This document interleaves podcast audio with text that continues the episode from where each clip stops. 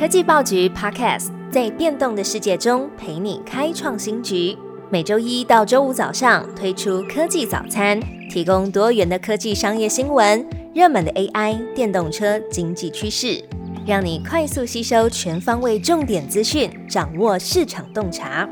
科技早餐今天精选五则国内外重要科技新闻。首先来关心加密货币重大里程碑。美国正式批准比特币 ETF，还记得美国证交所的 X 平台账号被骇客偷发比特币 ETF 批准贴文吗？这次终于来真的了。美国时间周三，证交所主席正式宣布通过，并授权十一档比特币 ETF 上市交易。路透社报道，批准现货比特币 ETF 是全球最大加密货币和产业的里程碑。原因是机构和散户无需直接持有、承担比特币的复杂性和风险，就可以接触到世界上最大的加密货币。ETF 在受到严格监管的证券交易所上市，可以透过散户投资人现有的并且受到监管的经济账户进行交易。渣打银行分析师表示，光是今年 ETF 就可能吸引五百亿到一千亿美元的资金，可能推动比特币价格高达十万美元。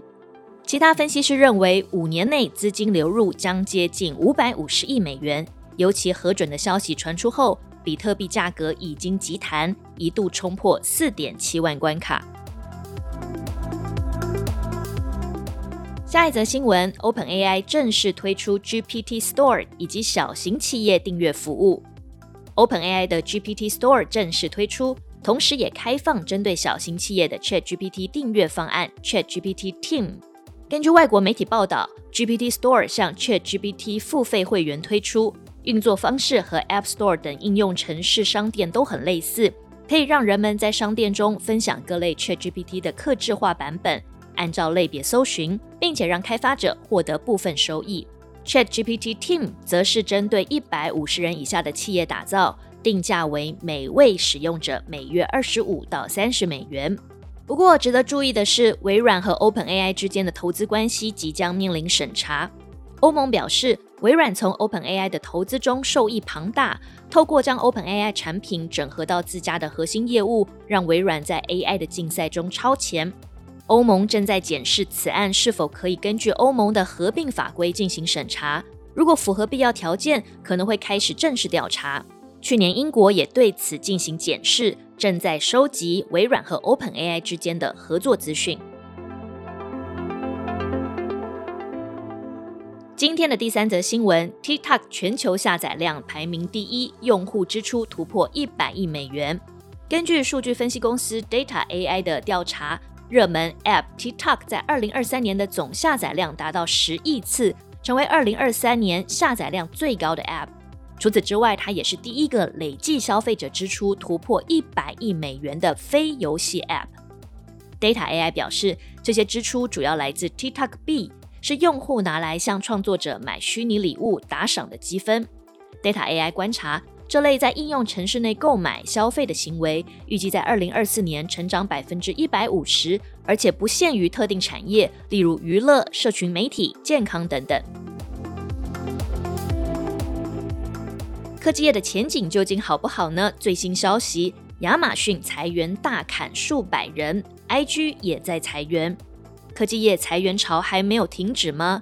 继十二月 Spotify 宣布裁员后，又有一大美国科技巨头亚马逊也再度做出裁员的决策。亚马逊影视部门高级副总裁 Mike Hopkins 在内部信件表示，将在游戏直播平台 Twitch、影音串流平台 Prime Video。和米高梅工作室裁员数百人，同时也会增加投资，专注于能够产生最大影响的内容和产品计划。这轮裁员行动影响 Twitch 在美国、加拿大、新加坡等地的员工。除了亚马逊，Business Insider 也引述消息人士报道，Instagram 最近也停止了一批技术专案经理的工作，受影响的团队大约有六十人。